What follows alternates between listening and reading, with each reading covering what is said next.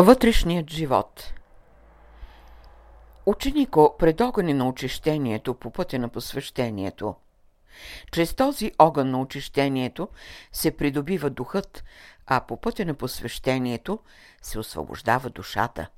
Това е системна работа на ученика в областта на вътрешния скрит божествен живот.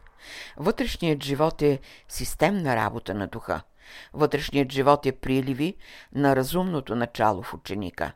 Вътрешният живот е излъчване на дейната мисъл и висшето благородство, чувството на ученика на вътрешната школа. Вътрешният живот подразбира основата, същината, върху които духът гради, проявява разумното начало на битието. Следователно, човекът е проява на битието. Той е най-разумната проява на Земята, който има санкциите на правото, диятолността и творчеството, защото в тази разумна проява, като свръзка и прилив, е духа. Човек има право сам да изгражда и създава своето бъдеще, да създава себе си по образ и подобие като сила и независимост. Животните нямат това право. Те са лишени от разумността, от размисъла. Следователно, разумността е ръководното начало в човека. Разумността подразбира планомерна работа на творческия дух. Кои са силите, които заставят човека или ученика да търсят тези творчески сили, които са деятелност и проявление? Ние по-рано казахме, това е интуицията. От кой свят е интуицията? Тъй като вие живеете в трите свята, физическият или волевият, умственият, света на мисълта и божественият света на духа, интуицията е прилив на енергии от света на духа. Затова чрез интуицията се провежда, провеждат творческите способности и сили в системната работа и в другите два свята, физическия и умствения. Когато се говори за вътрешен живот, ние подразбираме живота и способностите на духа. Какво подразбираме под живот на духа? Животът на духа – това е отделна област, поделение, състояние на отделни, активни, принципни сили. Ще кажете, че трудно може да се отговори на този въпрос, тъй като трябва да се изживее, да имате резултати, които да дадат абсолютно освобождение. Може ли да се постигне това? Може чрез огъня на духа и по пътя на посвещението. Ние много говорихме за посвещението. Може би у вас ще настане еднообразие в мисълта, безразличие в постъпките и индиферентност в чувствата, но ние искаме силно да подчертаем, че чрез огъня на очищението и по пътя на посвещението идва освобождението. Това правим, за да можем да подготвим у вас добри духовни условия, за да пристъпите смело прага към вътрешния живот на духа. Трябва да се разкрие дълбокия промисъл за човешкото съзнание, за човешкото естество и сила. Те са естество, същина и сила, огън, дух и вода. За да има пълно освобождение, трябва да гори огъня, да кипи водата и да се прояви духът. Това посвещение за ученика е едно от най-свещените. Да се освободиш от огъня, да се освободиш от водата, трябва да станеш само дух. Това е тайната скрита до сега за ученика. Не е ли дух ученика? Да, примеси от огън и вода или казано каша, незатвърдена материя. А кога ще изпита ученикът това върховно състояние на горящия огън, кипящата вода и проявяващия се дух? Когато издържи на огъня, когато умее да използва водата и заживее напълно в духа. Ученикът дух ли е? Да, ученикът има дух. Духът е неговия ръководител. Духът същина ли е ученика? Казвате, това е отвлечено, абстрактно, неизживяно, незнайно. Кога? Когато не е в същината.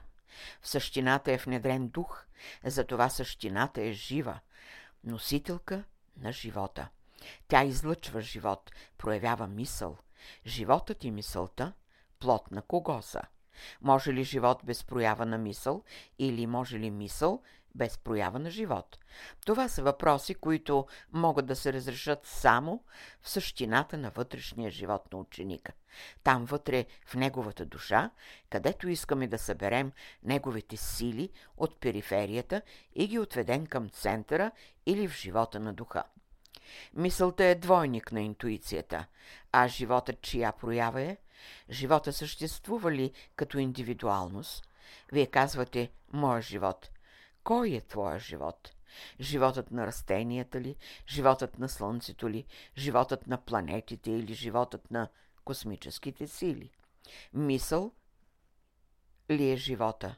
Ако няма мисъл, животът не се ли проявява? Едно ще знаете – има разумен, има и неразумен живот. А умът плод на живота ли е? Кой предшества в живота? Умът или мисълта? Умът представлява аза. Това подразбира висшата проява на цялото. Духът е специф... специфичното, а умът реалното. Преди сътворението, къде беше мисълта? Ние сега разглеждаме въпроса в широк смисъл – Умът като представа за нас е необятна древност. Наричаме го древност според понятията на човешки език. Вие казвате нова мисъл, а никога не казвате нов ум. Може ли нова мисъл от стар ум? Древността е родила настоящето, а настоящето е опитността на древността. Следователно умът е кокошката, а мисълта е яйцето, пилетата. Кое е същественото, кокошката или яйцето? Пилето. Съществени са и двете. Едното без другото не може. Та, щом имате пълната представа за ума, там сте се включили силата и мисълта. Вие питате, има ли връзка вътрешния живот с симпатичната нервна система. Симпатичната нервна система е струната в битието на човека, чрез която се проявяват вибрациите на вътрешния живот.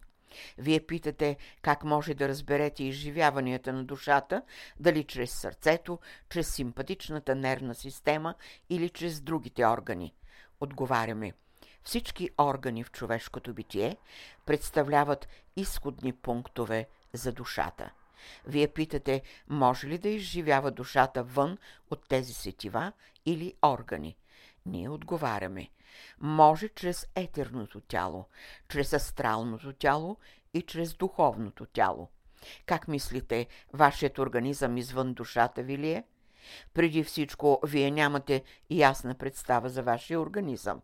Вие казвате, това е клетка, атом, капка кръв. Но вие знаете ли какво представляват те за ума? Може ли умът без тях? Не, не може. Защо не може? Защото те са творчески сили, чрез които умът участва в творчеството.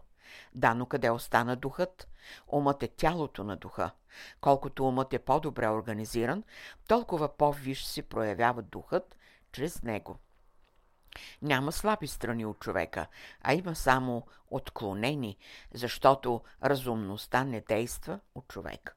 Ученикът трябва да знае кога има отклонение, кога има прилив – кога има отлив. Сега вие сте изтласкани напред с неимоверна сила, изтласкани нагоре, това е огъня. Той ви изтласква към новото. Как мислите, лесно ли ще ви бъде, докато ви изтласкват? Пара ще има, ще се разтопите, ще се изпарите, огън ще има до тогава, докато станете нежни, като росните капки, които да освежават нежните цветчета на вашето дърво на живота. Тогава ще стане едно чудно изтласкване за прииждане на духа. Това е бъдещето ви. Изтласквани от огъня, оросяващи плодното дърво, иначе животът ви няма смисъл. Не можете да бъдете ученици на вътрешната школа, ако не развиете у себе си досетливостта. Да бъдеш досетлив – значи да си станал проводник на творческите сили, досетлив и предвидлив. Кой може да бъде досетлив и кой предвидлив? Само онзи, който има богата интуиция. Казахме, че умът е тялото на духа, а интуицията е специфичност на духа. Вашият ум ни трябва. С него ще си послужим да разораваме твърда почва, в която ще засеем слънчевите семена. Вашият ум ни трябва, с него ще си послужим, за да дадем нови образи за новата идваща култура, за новата идваща иерархия. От дейността и приложението на вашия ум ще се вади заключение и за силите, които действат върху него и за нашата дейност. Не, че ние сме отговорни за това, но ние се считаме задължени. От вашата бодрост и от стремежа ви за знание ще зависи нашата радост. От проявата на вашия вътрешен живот ние ще имаме блаженството на висшите светове. И тъй, не сме случайни. Огънят е идеята, а пътя е живота. Имаме идеята, имаме и живота. 7 юли 1944 година